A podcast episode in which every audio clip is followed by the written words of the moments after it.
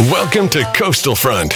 Join us each week as we sit down with the movers and shakers of Vancouver to discuss stories of business, politics, accomplishment, and failure. Our aim is to keep you dialed into what matters most in our city. Now, here's your host, Andrew Johns.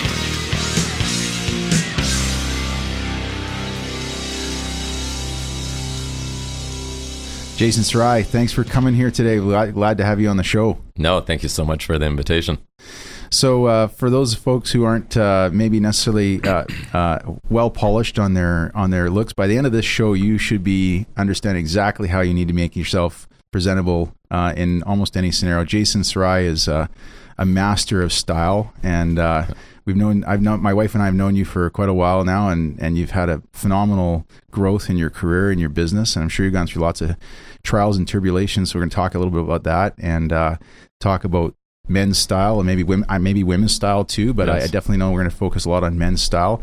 I made sure to wear my my try to wear my best uh, suit today for you. Oh, you look great. um, so maybe let's start off by like, um, when did you get into this industry? Like, what what kind of got you into the fashion and lifestyle industry? Well, I I've always been into style and fashion from an early age. Um, and when I was in high school, actually one of my best friends and I wanted to start a business, but it was always an idea and it was always a passion, but there was no execution on that. And when I came out of university, one of my good friends and now clients, actually, we were talking about a jean business. And once again, it was um, not along the lines of what I wanted to go to into fashion. And I could see the, the pitfalls of inventory and then real estate, the retail space. I was like, okay, this is a different animal as a passion project, I, I see like a lot of challenges that isn't aligned with what I want to do. Um, so I always kept deferring it, but I knew that I wanted to do something. Um, and I was in finance. I was at RBC Dominion Securities. Uh, I joined in 2008, and that was kind of my first real uh, corporate lifestyle where I was required to wear suits. Um, and that was when I started to daily have to step up my style game and then also diversified my kind of style range so that when I was whether I was golfing or working out or social going to work I had to be a little bit of chameleon because I was a little bit younger as a broker. Yeah. And then I'm dealing with clientele from whether they're in their 20s to their 70s. Sure. Um, so I couldn't dress to my age at that time. And even though I wanted to wear certain things, I had to be mindful that you're always working. Yeah. Uh, so I kind of dressed a little bit more mature at that point, and yeah. I started to really push my suit game at that time, but being mindful that I was needed to be not pushing the boundaries too much in this corporate space. Yeah, sure. Um, and it was as I was doing this uh, new corporate career, I, I was looking for a creative outlet. And I started to do these lifestyle soirees and events. Um, so I was always trying to fill that void and that gap that I was missing. And I definitely didn't just find that affinity and passion towards finance, but I loved the perks and the relationship and building that trust within the clientele. Yeah. And as I was doing this, the odd time people were just asking for style advice, um, and I would help both men and women, friends, cousins, um, and it was really the beginning of where social media started to really take off. Instagram was just getting started in like that 2010, 2011 time. And it was my brother who's an optometrist in Chicago.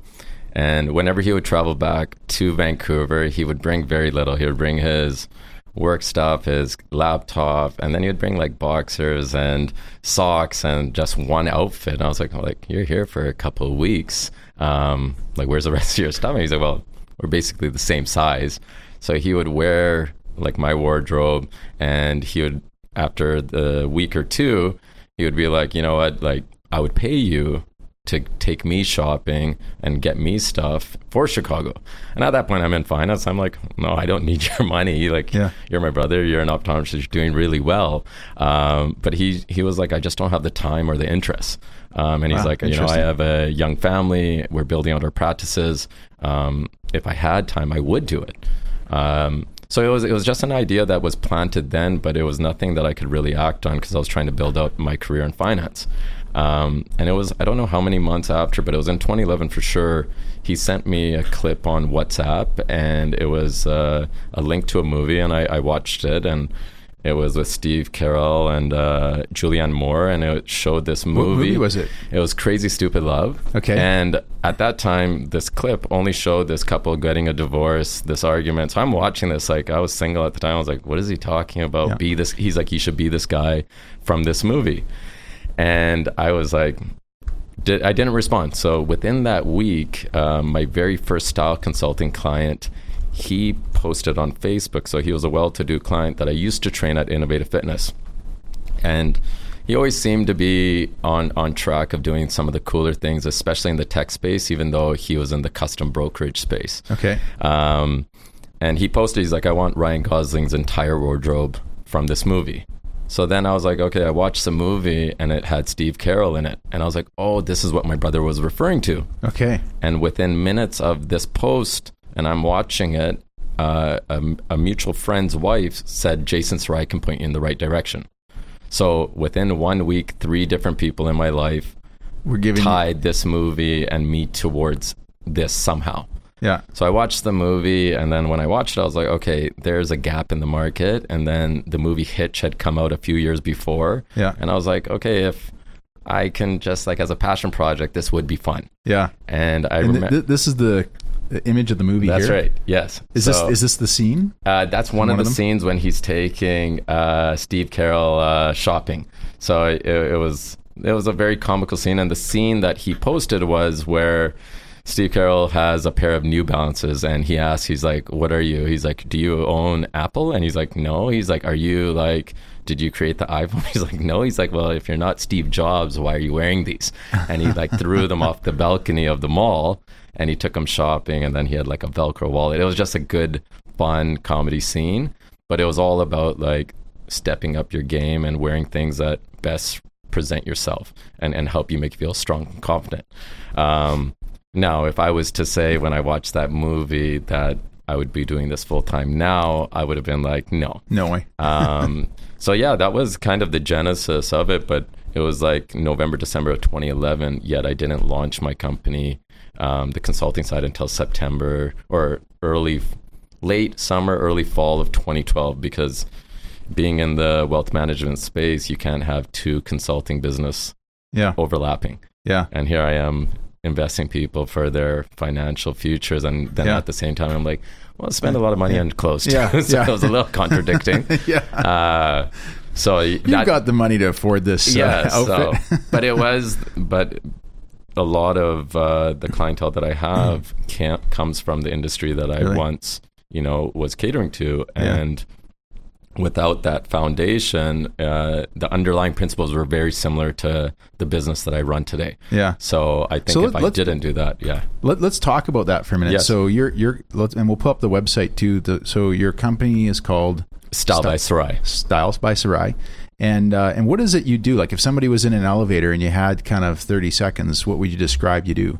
Uh, I think now I would say it's a lifestyle consulting business, and one of the arms is a bespoke arm. So we do uh, custom garments for both men and women, ranging from suits, sport coats, tuxedos, outerwear, um, to dress shirts. And then the other element is that style is only one component of lifestyle, and that silo is is it's only one piece of it.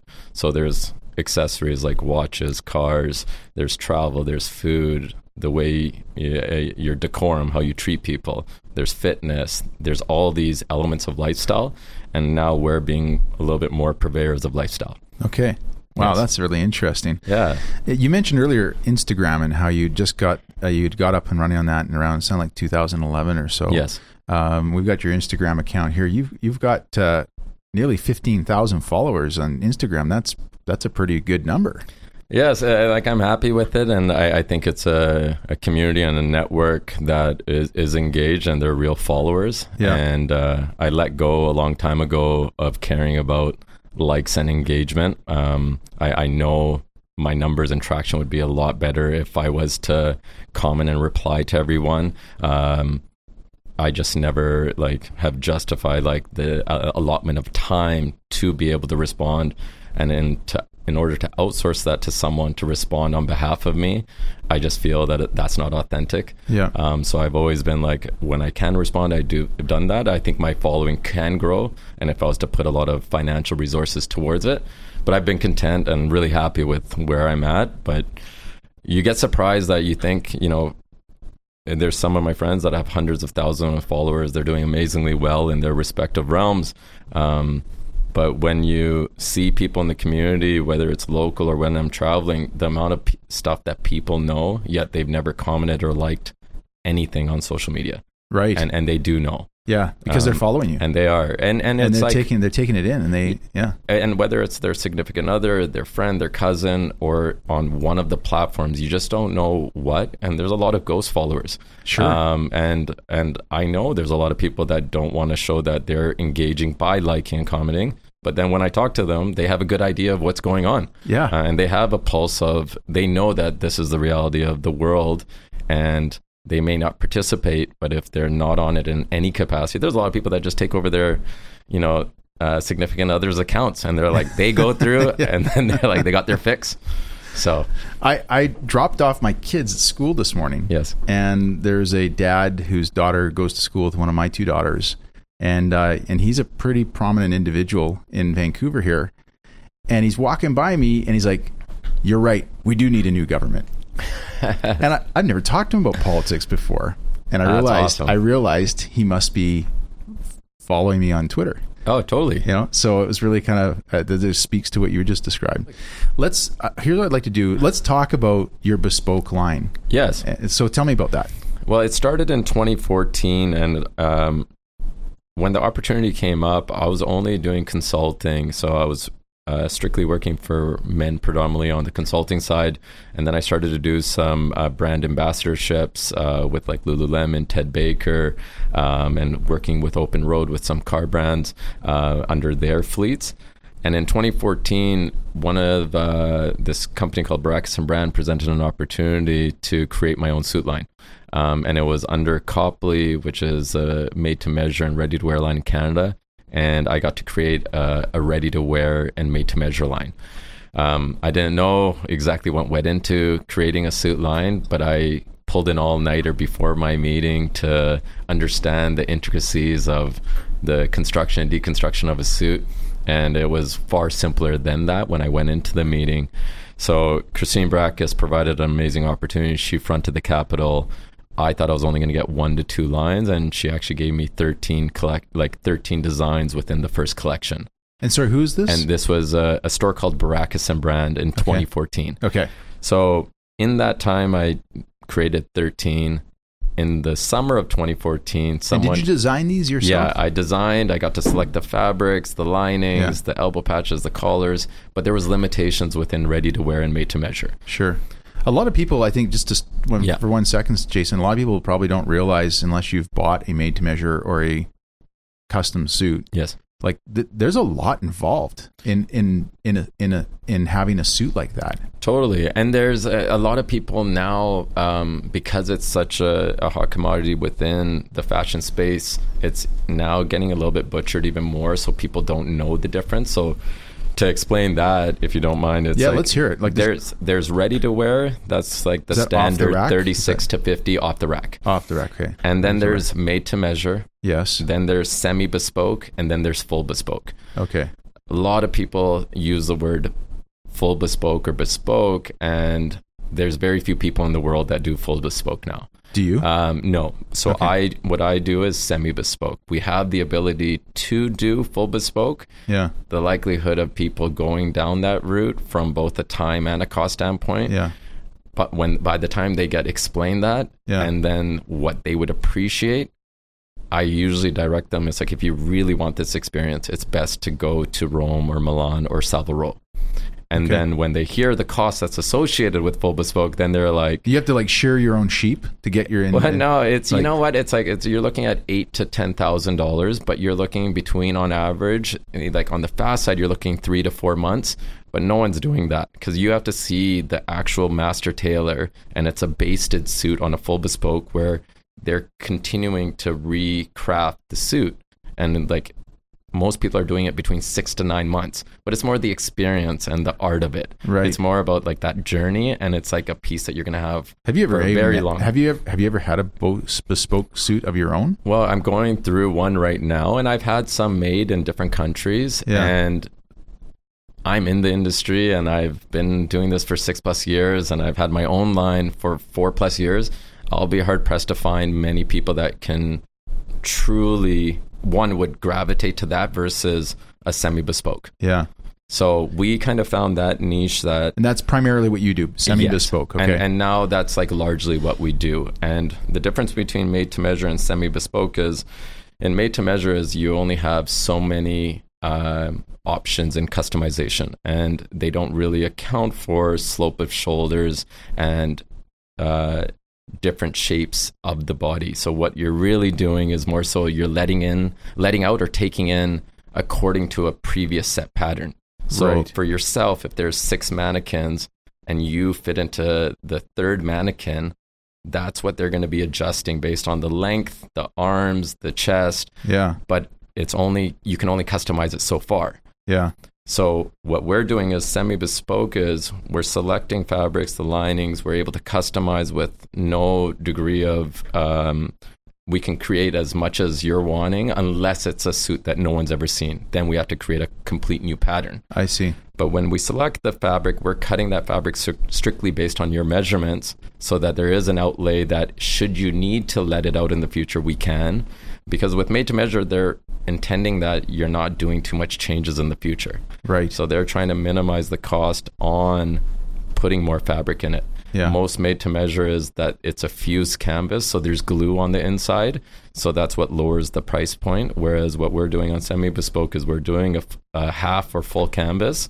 Um, so there is components of hand, there is components of machine, and um, the the biggest thing is its fit. So when you're taking into account slope of shoulders and people that have different shapes, sizes, different chest to stomach ratios, you can't just do that by you know 10 to 12 measurements no, or 15 measurements. Like we're doing north of 30 measurements. really. And both Humam and I come from science background, so it's funny now that uh, he comes from a clinical surgical res- like uh, research side. I come from a kinesiology background, so like I studied the art of how the body moves. Right. So now I'm bringing that into like postural tendencies and gait, and how do we have to craft the suit differently, which I never thought I would have to do. So it's funny now that I'm a designer and I got a line, I'm actually bringing back the sciences and functionality. Yeah. Like things can look great, but if you don't feel good in it when you're sitting down or when you're walking, it's like buckling and not fitting correctly. It's like, Yeah. is it worth it then? Yeah. So- that's a really good point. You know, years ago I talked to you about that. I said I'm I live a pretty active. I have two I have two clothing lines myself. If you look in my closet, which I think you have, you have you've seen it, and it hasn't changed since like five years ago. Yes. I literally have a row of pretty nice suits and shirts. And then I have two pairs of jeans and a whole bunch of polo shirts. And I don't have anything in between. is exactly Specifically Lacoste. That's Look- it. Lacoste shirts. And the only reason I didn't wear it for today's show is because I knew I was having you come in. I want to make sure I look sharp. no.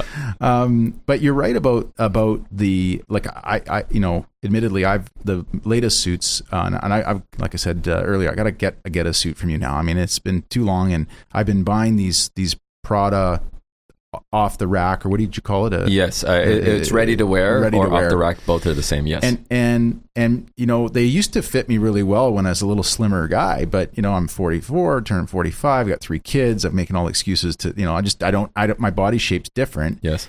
And but I also find that these suits are kind of made for like skinnier guys, and my seats keeps the seat in my pa- and my pants Hmm. keep ripping, and it's the problem is like for me to go from a 54 to 56, the jacket like swims in me. Yeah. The waistline is huge. Like the waistline even on a 54 that I'm wearing right now is already big. I have to get that taken in. But the seat is so tight. I have to, to get them to take it out as much as they can, and they still can't get it out enough because I, I guess I got that classic like hockey player, like you know, big bum and legs, and then kind of like slimmer, a little bit slimmer waist. Totally. So And I'm, I'm assuming a, be, a semi bespoke suit like you're talking about would address that kind of thing. Yes. Um, outside of like the aesthetic and the quality of fabric, if the fit's not there, even if you have the best of design and quality, it it it's gonna break. Yeah, So, but you can have the worst fabric and if it's fit correctly, it can last a very long time. So if you're letting out a fabric, at the end of the day, it's holding on based on threads. So you're weakening it every time you're doing a surgery. So it's like when you're doing a massive alteration, you're exposing it to, you know, potential risk. Sure. So from the outset, in order to accommodate for an athletic seat, which so many people amongst our clientele are athletes, whether they're former or current, um, and then with the corporate lifestyle, they are. The reality is, there's like a within our clientele, we're looking at a 10 to 15 pound swing. And, and it's like Great. that's just a reality. I'm glad to hear that because it's I keep thinking there's something wrong. Like, what's wrong no, with me? I but keep it's like it's you look at fall to April, it's a totally different lifestyle environment, and then when it comes to spring to summer, it's like now like socially things change, travel plans change. Yeah. So it's just the reality that it's less than I in my clientele, it's probably less than ten percent stay with less than five pounds. really Most people Yeah. are a 10 pound, and I think people are, feel better when they do hear that. But that's why we want to we want our suits to last north of five years. Like Yeah. our top coats should be easily 10, 20 years because they could be passed down. But for Right. suits, it's like What's a top coat? a top coat's like, uh, Like a- not like- an like- overcoat that wears over. It's Oh. like it's almost a hybrid. It's like a longer coat. It's a little heavier. 'Kay. But it's a nice way as an in between. Now that we have more flexibility of what to wear, we're seeing our clients be able to wear casual shoes or dress shoes, and top coats can serve as a jacket that's not a suit jacket. Yeah. hugs the body, um, but then it, it, it's it's a nice change up within the the wardrobe. But Yeah. we're at the end of the day for our lines, we want our clients to get the most durability and uh, um, wear out of them before they say, "Hey, you know what? It's time to move on to another suit." Yeah. and fit comes first, like uh, without a doubt.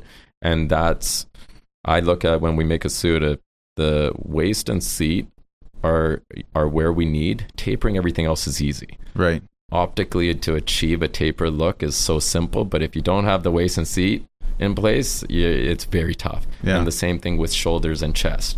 Like you can only if you don't get that right when you make it. Tapering a never- sleeve and cinching the waist is simple. Yeah. But when you're having to recreate shoulders and chest, it was just made wrong. Yeah. Yeah. That's just reality. Well, that's really interesting. Let's spend a little bit of time talking about the buying experience for men. I know there's various levels of, of types of suits men can get. There's probably lots of common mistakes. You can maybe give some people a little bit of free advice on on, you know, mistakes they should or things they should think about when they're buying a suit. I know myself, there's nothing that really feels better than putting on a nice new clean crispy suit. I remember when I got out of university and started working the financial markets, I had like n- no money at all. So, uh, shout out to Tip Top Tailors. I don't even know if Yes. they're still around anymore, but uh, No, they are. Are they? Yeah. Yes. So I was uh, I was a Tip Top Tailor customer. I can't even say I had a suit. I literally had a pair of slacks, Yes. two dress shirts, and two ties, and I do my laundry every second day because Amazing. and then I went to Moores, and then I went to Harry Rosen, Yes. and then I went to um, then I went to like the made to measure at Harry and Then I went to these like kind of there's a local tailor that I used for years. It was great, um, Mike Brasha, uh, Yes. and got some suits from him. And then I, you know, up until last, in the last few years, I mentioned to you, I've been wearing these Prada suits, Yes. and um, so maybe can you talk a little bit about like, you know, where you know what categories of suits are? Probably that's I probably kind of touched on them right there, and you know, what are the price ranges? And then after that, let's talk about, you know, what should men be thinking about when they're going to buy a suit because it's a pretty big investment for a lot of guys, right? Especially, Totally. and maybe we can talk about the, the college kid who's getting this into you know out of university and into the business world. And then you also mentioned about your your wife's line, your your women's line. So maybe we Yes. can talk about that as well. Yes and no. Um, so to speak about the category suits, once again you have the off the rack, ready to wear, um, and that can range from hundreds of dollars to thousands.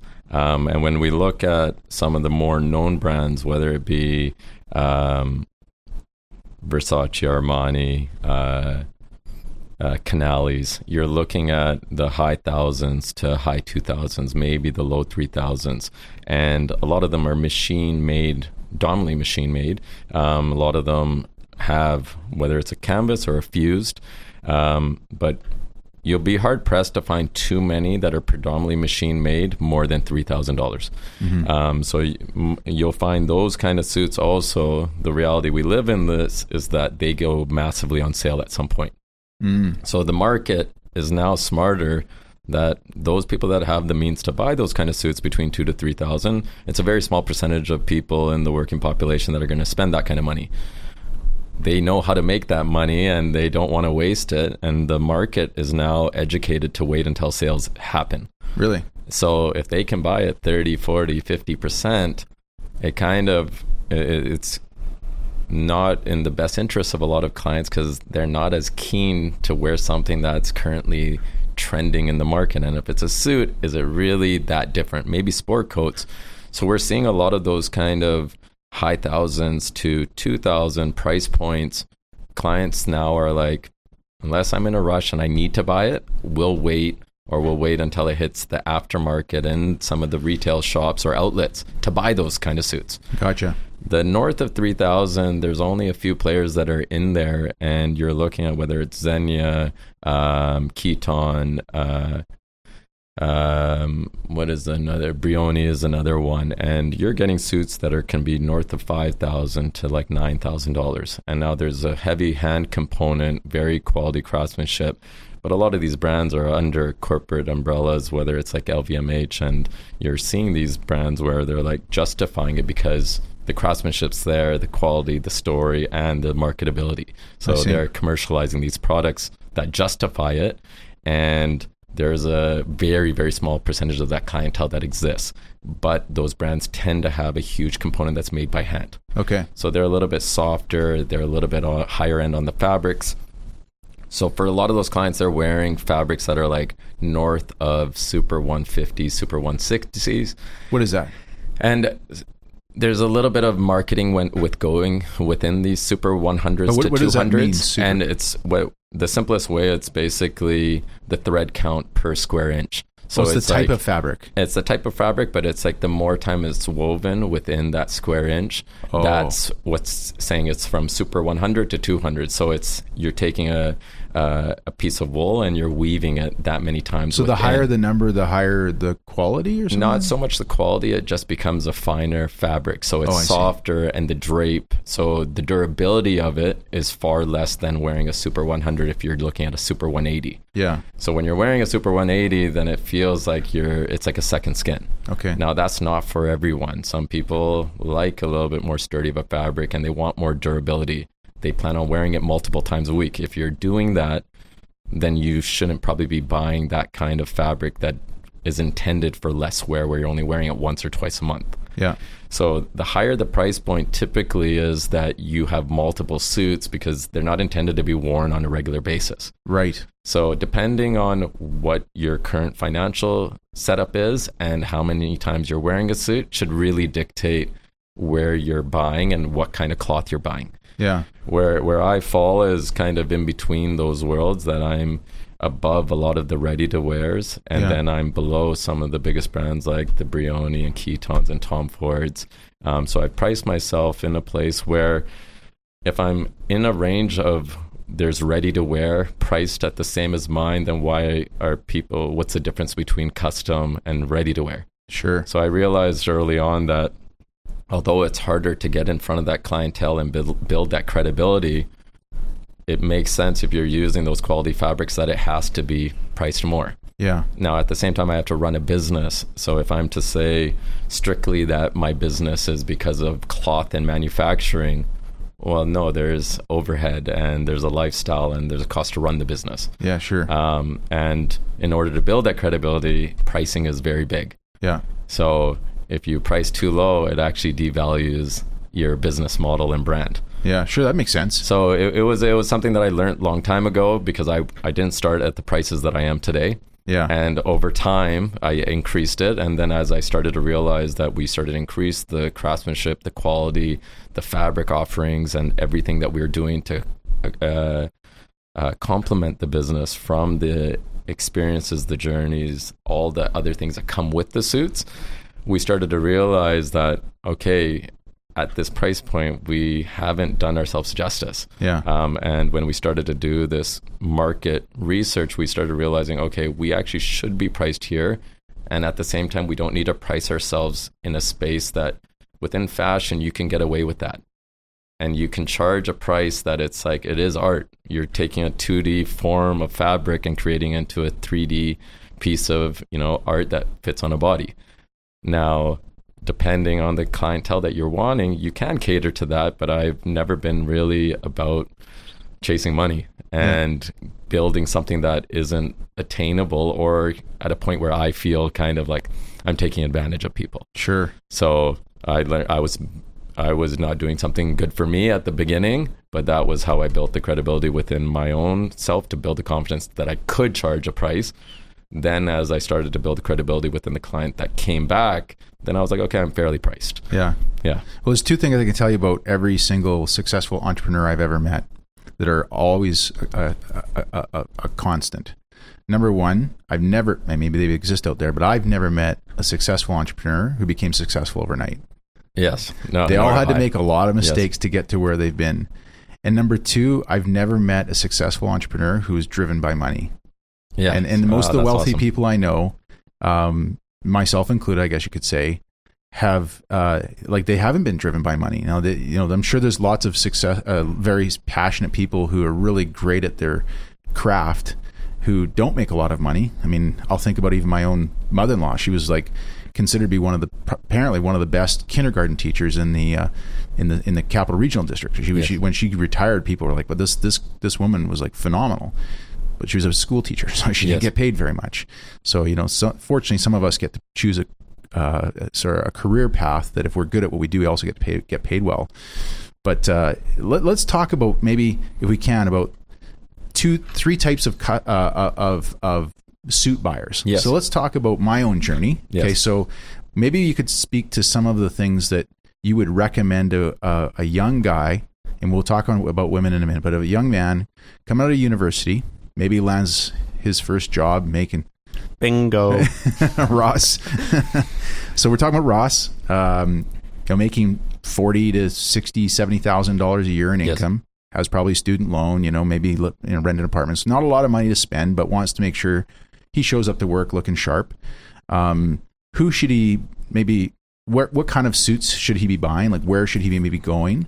How much money he should, should he be spending? How many suits should he be buying? You know, is he better off if his budget is? You know, I don't even know what the budget would be. Maybe Ross can coin in here, but you know, let's let's say under a thousand dollars. Okay. yeah. So is- should he go out and try and buy th- three three hundred dollar suits or two five hundred dollar suits or one one thousand dollar suit? So maybe let's start with that, and then we'll talk about the other two, kind of like the the sort of more experienced uh, executive type person who's maybe making north of thousand dollars, and then someone who's really hitting out of the park and making a half million more, and For sure. it doesn't really budget's not as much of an issue. So let's start with the first. and, and uh, like for someone that wears a suit every day at work, right? Because if you only need it once in a while, it would make sense to buy Yeah. one more expensive suit. So yeah, yeah, I'm not talking um, about the guy who needs to show up to a wedding uh, once No. a year and wear Yes. a suit. Talking about someone who needs to wear a suit to go to work. Yeah, So I, I think um, you know when I came out of university, looking at my own story, um, I would do things a lot differently because I was, you know, supporting companies that were doing fast fashion, and it allowed me to get trendy suits that aesthetically were pleasing. Um, and this is before I was in finance, but it was uh, uh, aesthetically pleasing, but the quality of the suit and the quality of the fabric, the labors that they use to do this, there's a lot of repercussions of supporting those kind of brands. Now, it allows you the means to get access to more stuff that looks good, but then do you want to be supporting those kind of brands that there is a lot of collateral damage? Oh yeah, I saw that documentary. I forget what it was called, but it was about the fast fashion. Oh, I think it was called Fast Fashion. Did yes, and and it's like was when you uh, you see it and the the amount of returns and the fact that they don't justify putting it back on the shelves because it's actually a loss of money to get. Yeah, they burn it. They burn it, They burn they? it. Yeah. or they just leave The- it in dumps. So we we yeah, have they were showing be. this. in- This you got to if you haven't seen this. Uh, this this documentary is unbelievable. It, it, yes, I, I've seen you've it. seen it. Okay. Yes, yeah, we should and try and find it, Ross. It Is was, it, it's not the true cost, is it? I don't. No, I don't think Okay. so. Okay. Oh, I, maybe Was that that it? is. And, but there's a few of them, so it, Yeah. it's it's very. You have to be mindful of this now, Yeah. and I think um, what I alluded to earlier was there are so many deals out there online now because the nature of retail it's so challenging that people are, are caving to discounts to compete and it's about volume and getting stuff and they have crazy margins already built in so if you're able to find something, the biggest thing is like you can get amazing craftsmanship for suits for 400, 500, 700 dollars. The biggest thing is it's like, and what most people don't do is go to a tailor to pay a hundred, two hundred dollars to get the alterations needed. Okay. Now, that in itself is the biggest thing that when you look at your budget, if I had a thousand dollars, I would get two suits and I would probably go with uh, a medium gray or a charcoal Okay. and then a navy blue suit. And what I would know right away is that I could wear the navy, I can wear the suits as a two piece uh, together with the both jacket and pants, but then I know I can swap over the jackets and pants and vice versa to create four outfits right away. oh wow. Now- okay, so let's just repeat that. So Smart. that's yeah. that's So so a, a, a navy So you would wear the a navy blue suit A navy or, blue. or navy blue, depending on the environment that you're in. But let's say we're talking finance, um, it would be more on the navy or like a royal blue suit. So it's year round. Yeah. Um, eh, you should definitely be mindful of the weight of the fabric. So any for year round fabrics, is 250 grams to 300. Okay. Anything less than 250 is tends to be spring summer. Anything Okay. north of 300 is more winter. So what's an all season suit? 250 to 300. Okay, that's so an- that's okay. that's a good kind of range where in any element you should be fine. Okay. and both of those color palettes allow flexibility. Yeah. Now, if you wear the navy jacket with the gray slacks, that creates another outfit. You wear the navy slacks with the the gray suit, that's another outfit. Now, if you Wow. made three pieces of each of them, you can swap them in various ways.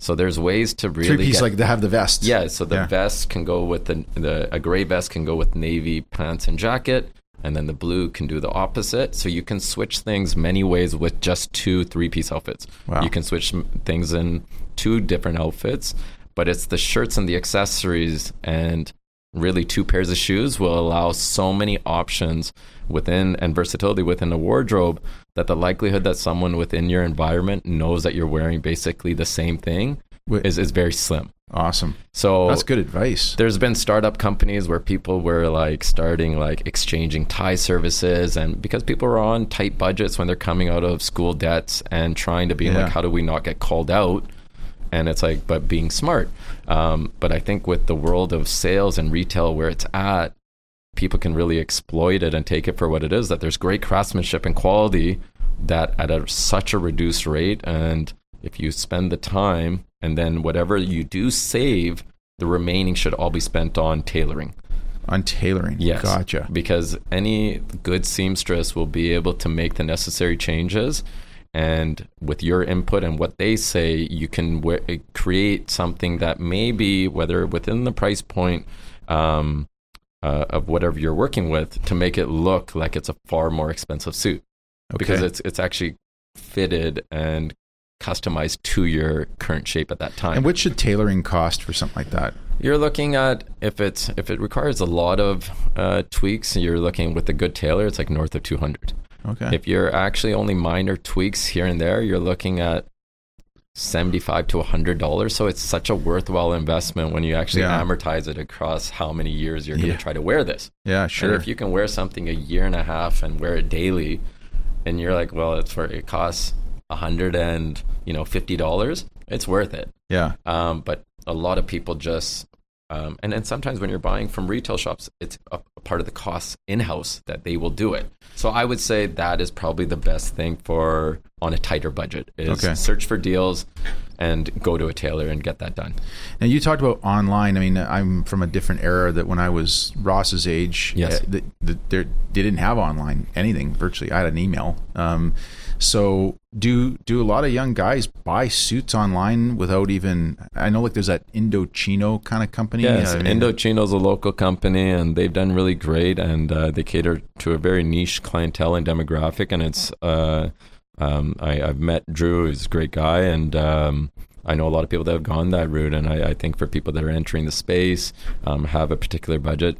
What are it- they? What are their price points? Do you happen to know? Um, I believe they're in the. I can actually speak to that. have you bought their suits? Yeah, uh, I actually haven't, but Will has, um, and I've looked into it. It's like you you can get them on sale for like three hundred bucks. Okay. That's the lowest you'll find them. up to a grand. It's that's that's the most common range that you'll find them at. Okay, so that's kind of the price range you were talking about. If you weren't using Indochino and you wanted to go somewhere where you talk to a real person and tried on the suits in person, where would the some kind of stores would you go to? Probably. Well, um, well, across the board, there's a company called Suit Supply. So right now, we don't have a company called Suit Supply in Vancouver, um, but their online platform is great. Um, they are like the IKEA of suits. So Suits it's a, of- uh, suits, custom made suits. no, sir. they- What are they called? uh, Suit Supply. Suit. Oh, Suit Supply. Okay. Yes, Yeah. and uh, they were uh, an online platform, and then they created these retail shops, but they use Italian fabrics, so they use Vitale Barberis. They are very trendy and current to the common themes um, and trends within the market. They do very good job on the marketing, and within their um, showcases and showrooms, there's stores in Toronto, New York, LA, various cities within North America. We just haven't had one here yet yeah. but their online is very well. Um, now I think Harry Rosen, Holt Renfrew, Nordstrom's. There's options. Um, Hudson Bay, like there's a lot of options that people have access to to still get that in person if they're looking for a ready to wear or um, a, a, made to measure kind of experience less than 1500 So let's talk about going to that next category. Yes. So let's say now you're now Ross has uh, been working for five years. He just recently got married. He's making, you know, hundred thousand dollars a Yes. year, hundred and twenty thousand dollars a year. What price point would a guy like Ross of the future be looking for at that point, and where should he shop? What kind of things? What's the? he- He's gone past his two two suits. Yes. Uh, he's going to have a bit of a bigger wardrobe. What's the kind of things he should be looking for? Um, Yeah, I, I think it, once it comes, once again, it's like everyone um, has a different goal when they're purchasing a suit. I think that's like how do you prioritize that? I have people that I know that are making north of five hundred thousand a year that will never be a client to mine because they just don't deem you know purchasing a suit to justify the price that they will pay.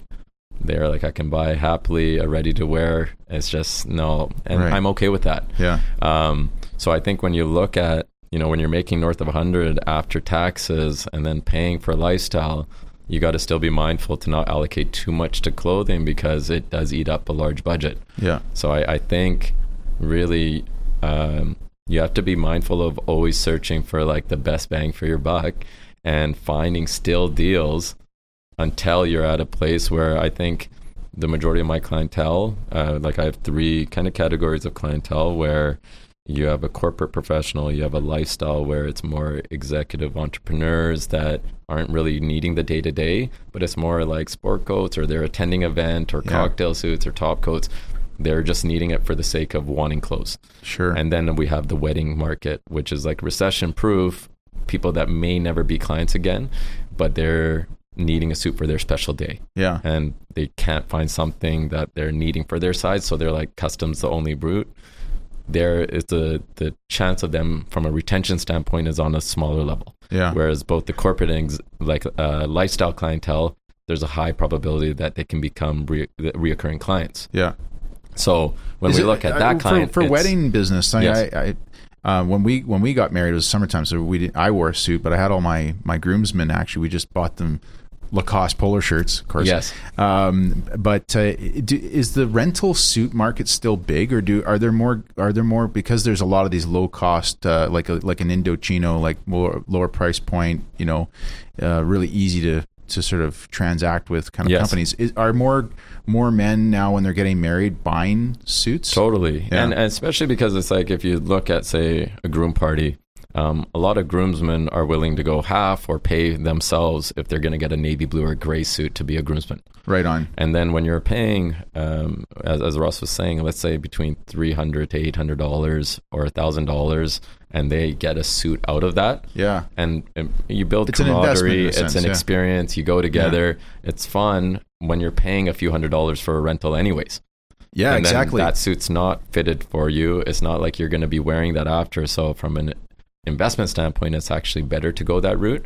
I heard a Um, wise saying years ago, which is that the wedding industry is, is I mean, it, it's it should be the opposite. Women should actually rent their wedding dresses and men should buy their suits. But it's the other way around. Men, t- traditionally at least, had rented. Yeah, no, that's actually a very, very smart thing. Was going to start a wedding rental business for Yeah. the bride's dresses. yeah, there you go.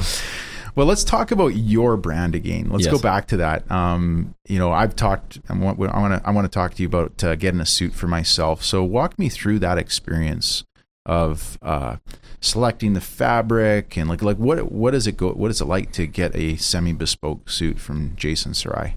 Well, when I first started the business, um, I, I wasn't afforded the opportunity to actually have an office. Like I was running another business, and then I was like, to have another office space, I wasn't justifying uh, the cost of having an office space because I wasn't making enough money, and and I always separated my two businesses at the time that I didn't want the overflow from one to go into this passion project on style. So when I first started, you know, the experience of building suits wasn't to the level that I was wanting. We were going into shared spaces, and I was like, okay, at some point, I need to make the investment. So in 2015, I got my first office in Gastown. It was in the Dominion building, and for the last four plus years, I've still been in there. And when we started this, when 2015, we were in 110 square feet. And it's when you're only having two people, max four people, you don't need much space because we don't have anything that's already made. We're creating something that doesn't exist. Right. So there is no instant gratification. It's like we have to look at a fabric and create something and bring it to life. And what a lot of the competition in the tailor space, and especially there's a lot of traveling tailors and trunk shows, is that they are accommodating to their clients' schedules and their needs by going to their offices. And at the end of the day, we're we have to be artistic and creative when we're doing this. And in order to do that, you can't be in a space where you're extremely comfortable in and in your workspace, you're connected to your work. You're thinking about, okay, is there any emails coming in? Sure. When is this ending? Yeah. When is this person leaving? So that never sat well with me that, you know, that kind of feeling and inability to uh, maximize the creative opportunity is limited by being there. So I was like, I need an office. So in 2017, I moved into a bigger space, and that was 200 square feet. And I was like, oh, this is like a big jump. And uh, this space really spoke to like the brand, and we curated a, an, a space that made people feel that they were in this rustic kind of old world environment. One, the Dominion building was made in 1906, and at that time, it was the tallest building in the British Empire.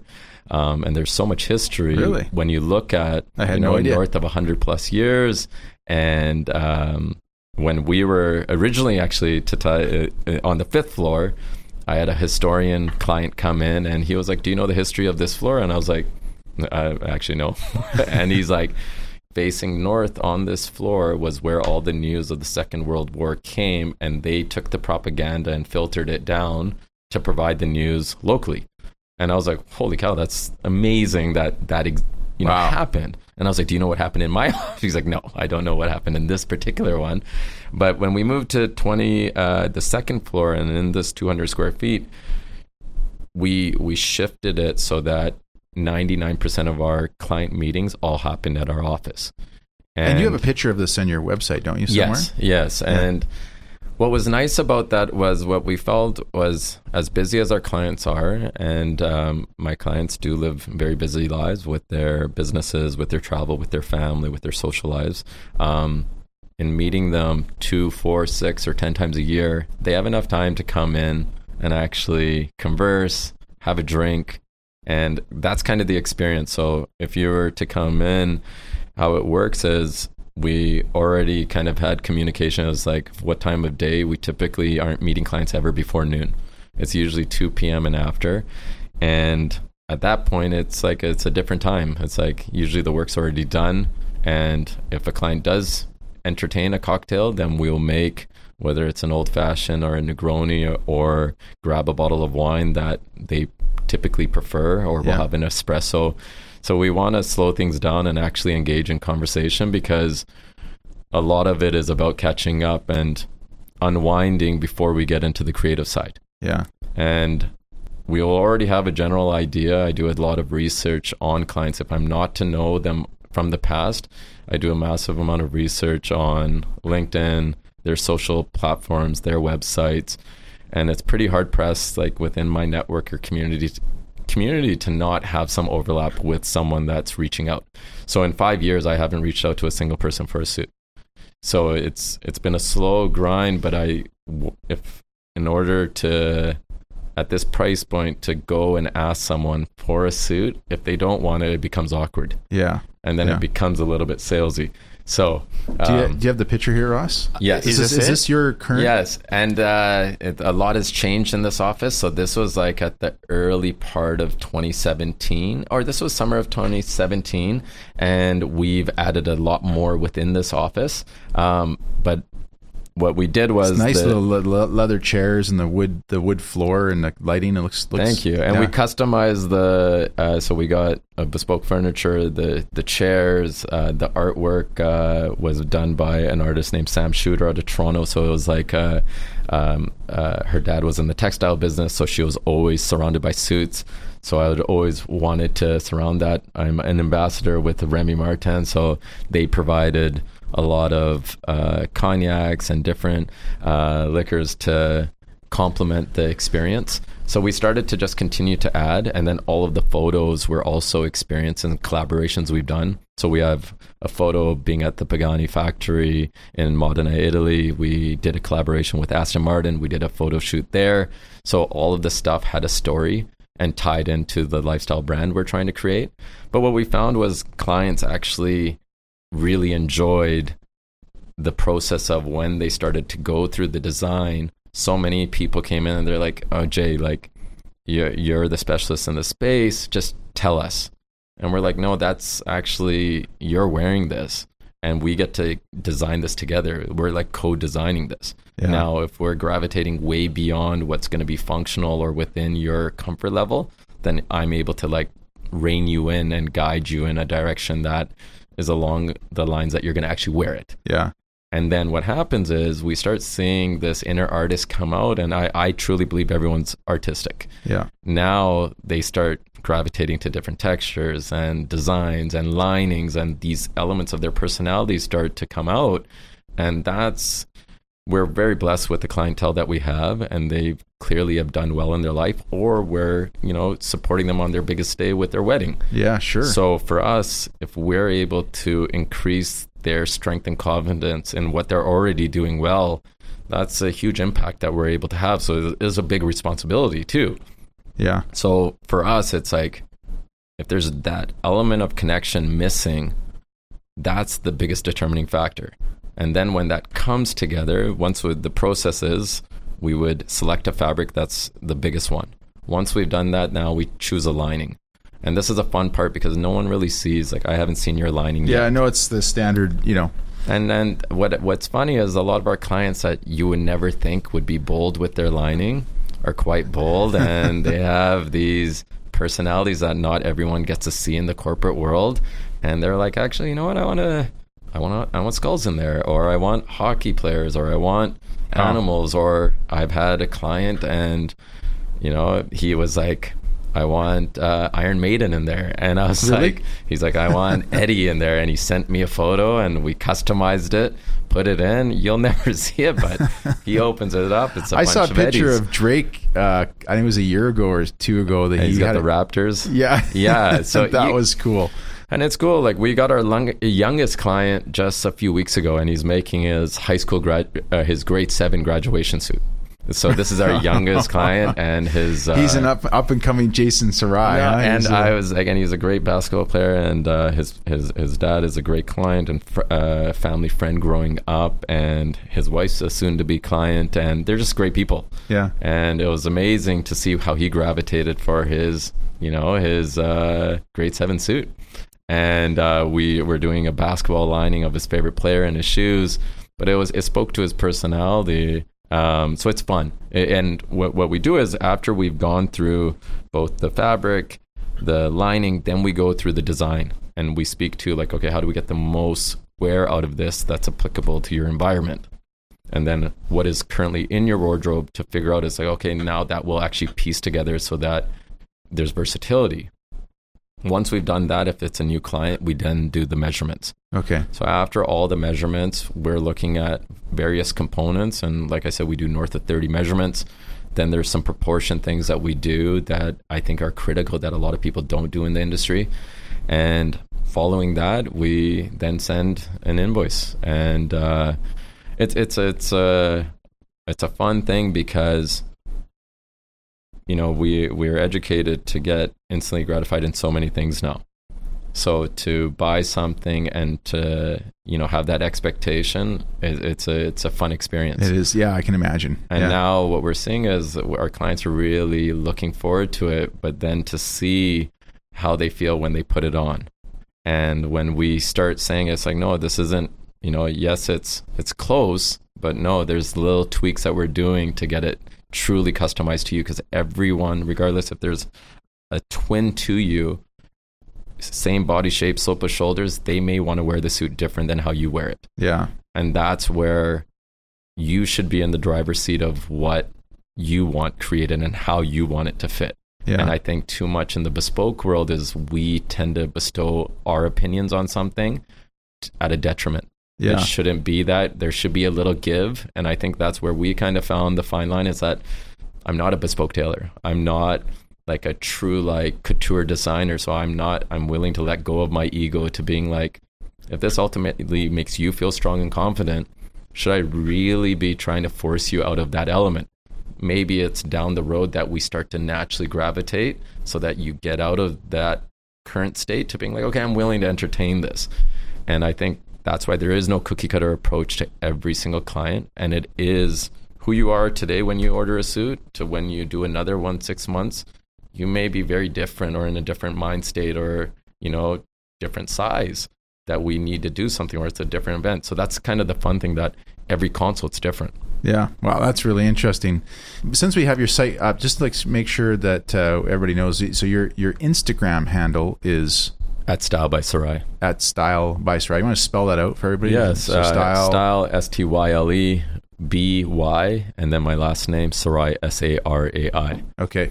And that's for uh, all the platforms from Facebook's uh, company page um, to my website, stylebysarai.com. Yeah. And everything's uh, what's nice is like it's just by appointment only. And what we want to do is we know that we are catering to a very small niche clientele. Yeah. but we want the underlying message of the business to be for everyone that it's it's about making you feel strong and confident in your own style to be the best version of yourself. And Yeah. it's like to become your own style icon. And that's been our mantra and our tagline from day one is everyone has the ability to be iconic and we control that outcome and we don't have to look at a mannequin or a celebrity to be that. It's like we ourselves can be iconic. We just need to wear things that allow us to put our, our best foot forwards. And i think that's like uh, the biggest takeaway is that it doesn't have to be with our brand. It can be with any brand. And i'm okay with people wearing multiple brands and being my clients. It's like i don't need the entire market Yeah. um, That's pretty cool, Jason. And I remember that when we met uh, a number of years ago. I, I thought it was I was really impressed by that. You you really have this uh, holistic view of this, um, and it doesn't surprise me you're having the success you're having because of that. no thank you Bef- before we end this, I got to Yes. hear about your your. I, I mean, you, you, call them parties. What do you your It's events? soirees. so Soirees, it's like, soiree. yeah, very very like- sophisticated. Yeah, no, we. But they, I've seen some pictures. You look like uh, you have a, you had a birthday party, and it looks like you had a lot of fun there. well, ha- like I've been throwing my birthday party from 30. I'm 38 now, and um, when I first threw it, I was like, "Oh, is anyone going to show up?" I was like pacing outside, and I was like, "Okay, I'm 30. Grow up." And I went up, and there was like a decent turnout. And You've uh, hosted a big party every year for your every birthday? year since and it was I, I had lost a friend when i was 29 and um, at his passing and his mourning we met someone and they were just talking about birthday and someone was talking about it's like i'm not going to celebrate it and he's like no a birthday is about a celebration of life and friendship and it kind of changed my context of what a birthday party was. And uh, I, my birthday is on december 29th so it's a horrible time of year to ever bring people together and in university. You have no money after boxing day and christmas so you're saving everything you have for new year's. Then it was like on the 29th because i always like throwing uh, parties or get-togethers and knew where to go, all my friends would call me on my birthday, not say happy birthday, and be like, "What are we doing for New Year's?" And I'm like, "He better say happy birthday." So when I was 30, after you know this happened to my friend, I was like, you know what? It is more about just celebrating friendship. And every year, half the people don't even know it's my birthday. it's like it's just grown into something where a lot of the times life's busy that we don't get a chance to see each other outside of that Yeah. and it's been an amazing thing because a lot of my network come together and uh, so many people are overlapping and befriending and that kind of evolved into like this these soirees that we started to throw to really complement the business How many do you do a year? Probably. anywhere i would say six to eight which is is that's a lot of effort and time Yeah. and a lot of people just won't allocate the resources and effort to do them um, and it's it's been we look at the bespoke side and the suits as a byproduct of the lifestyle brand we're creating. And these events and soirees we're partnering with iconic brands that are world renowned um, whether it's in the car industry or whether it's top chefs or watches Okay, um, liqueur companies and we're bringing these worlds that celebrate craftsmanship and quality and luxury. And i think you know like a word like luxury is has been butchered in the sense that everything's luxury now. But luxury isn't made in the masses. Right. like if you can buy a bag that's x amount but then they're producing 30,000 to go around the world then it's just a matter of you having that money to buy it is that really luxury is that exclusive yeah. and when you look at I love wor- that viewpoint. That's really and I think spot on. Yeah, and I think VIP and exclusive doesn't exist. Like you're sending a mass email to anyone that's attending, and there's more people in the VIP line than in the regular line. Yeah. and it's like, wait, that's not. Actually, I think this eliminates, you know, what our connection to it. So. So what, when is, out, of yeah. interesting, out of interest, Yes. what, when is your next soiree? It's it. Um, we're doing one on uh, May fifteenth, and I just we just formalize our invite, and what we're doing is um, a soiree where we're hosting it at Hublot for uh, a cocktail component in uh, their private space, and then we're going to be going to a restaurant where we're buying out the restaurant. Um, we're working with a liqueur company that we're going to get a branded component where you can put your logo or, or your initials on a bottle of like Remy XO. Um, so we factor in a price that it isn't you attend for free. Yeah. It's like, no, there's a price. And you can also justify the price. Our clientele are very mindful of like, is there value to this price? yeah. But I think once you have charged a price, not all of our events are always priced out or ticketed, but then it's not like a restaurant's going to give it to me for free. they Yeah. need to cover of their course. overhead. Yeah. And I think it creates this unique experience where it is truly exclusive, but then we create a network of like minded people to come together.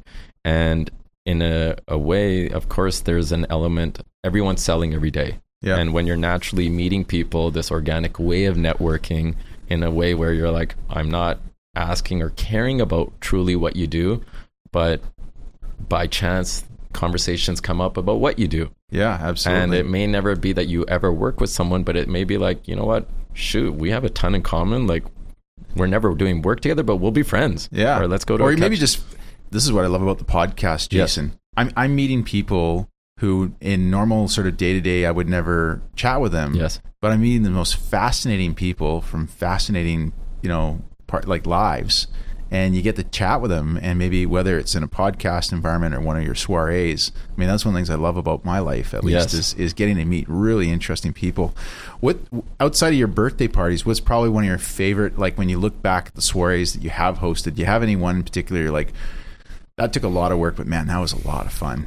You know, uh, last year uh, or two years ago, we had a summer rooftop soiree with Remy Martin, and uh, that was at a, a private venue of one of their friends and clients that provided his penthouse loft in downtown.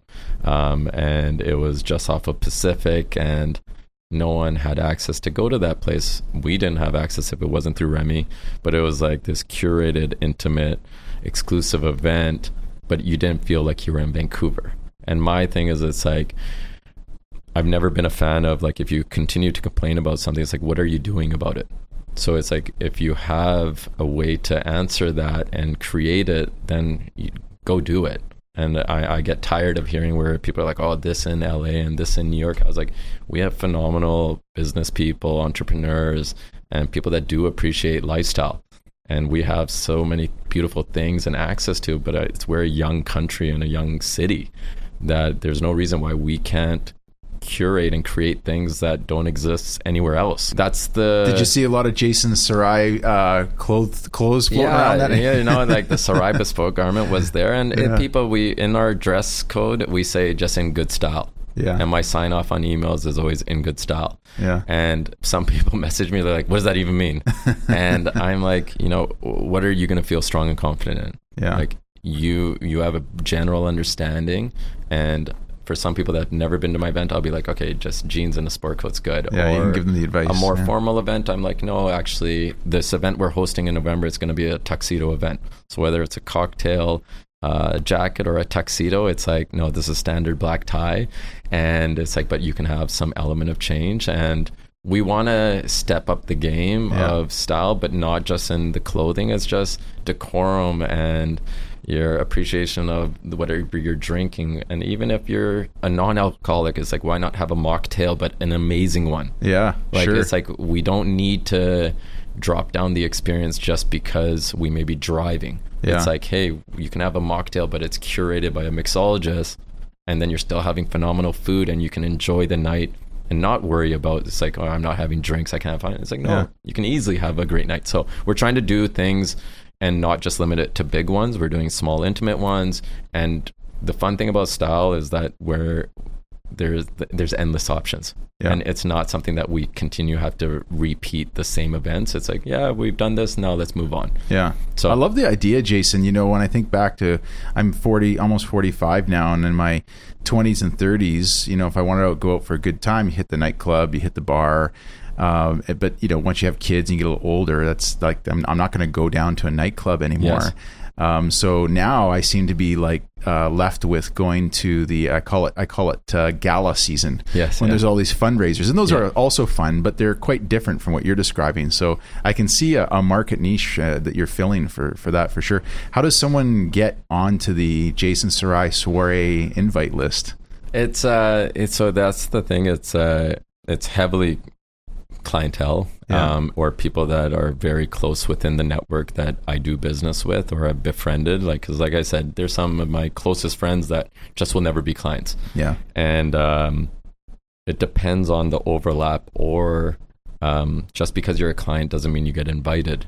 Like we've hosted events at um, l'abattoir and they were serving steaks and we were partnering with the wine brand and it was like we have a say a a vegetarian that doesn't drink it's like okay well we're partnering with brands and this is probably not the best fit because Yeah. these companies also have expectations too yeah, sure. so we're willing to curate it, but then if we're just taking care of what my expectations are and not being mindful of our partners, then it's like I think my clients are very understanding that they're busy, but I have to run a business. yeah, Um, but it's like there is no real list, and I think uh, I've, I've been approached by companies because you know I'm, I'm super blessed of the clientele and the audience that I have that there is brands that are out there that are wanting access to this list of people that I have in my circles, and I'm not willing to give that up because Yeah, I think once I do, you would lose all you your lose all your credibility. Yeah, 100%. And, and for what? And and there's some mo- business models that you know people do that they build up lists, they sell, they move on yeah, for me it's like you know i'm creating a brand that i'm hoping that this can be generational that it's like i'm trying to build a business that yeah if i was to sell it i can because it's well run. Yeah, but i'm also thinking that this can be something that lasts beyond my lifetime. So it's a great um, vision, man. no i appreciate Yeah. that. And it's like without a community and a strong support system you can't do that. Yeah, so without the clients and my mentors and family and friends this brand doesn't exist. So yeah, awesome. Yes So somebody wants to reach out to you, they would just go to uh, to Style by Sarai Yes, that's and- uh, or or just send you an email or yeah on the phone number's in website we Okay. have our lifestyle at Style by Sarai is like our contact for anything. Um, Yeah. and then um, or Jason at Style by Sarai or for send email. you a DM through yeah, Instagram it's like it's like uh, uh, it's nice because like I, I do it my best to respond to everything, but my colleague helps out now with that and. Um, we we've been very like responsive. Whether it's something that can move forward or not, we always never just say, "Oh, this isn't you know something that works." It's like, well, where do you want to go? Here's what we suggest. Yeah. And and we're always mindful that it's like just because that person may not be a client right now doesn't mean that they may not be a client in the future. And Yeah. it's like how you treat them. We've had some of our best referring clients be people that actually initially intended to be a client, wasn't in looking for that or didn't have the budget for it, yet they referred based on how they were treated. Yeah. And uh, I was like, that's, uh, I know I would want that if I was to experience on the other side. And I think that's kind of how we b- approach our business. Yeah. Well, it goes back to what I said about successful entrepreneurs and having a passion for what you do. For sure. No, Jason thank you so much. Thanks for having us come on the show, and it's been great having you here. And No, I wish you all the best in, in your in your business. Thanks so much. No, and likewise, and uh, watch and looking forward to watching more episodes of this. Yeah, yeah. We'll, I, Crystal and I are going to come down to your studio. I know she'll love to have a an old fashioned, and uh, we'll we'll definitely get something sorted out with a, a Awesome. suit. I'm looking forward Excited. to wearing a Sar- Sarai suit next time I'm on the show. Awesome. Okay, bud. Thank Thanks. you.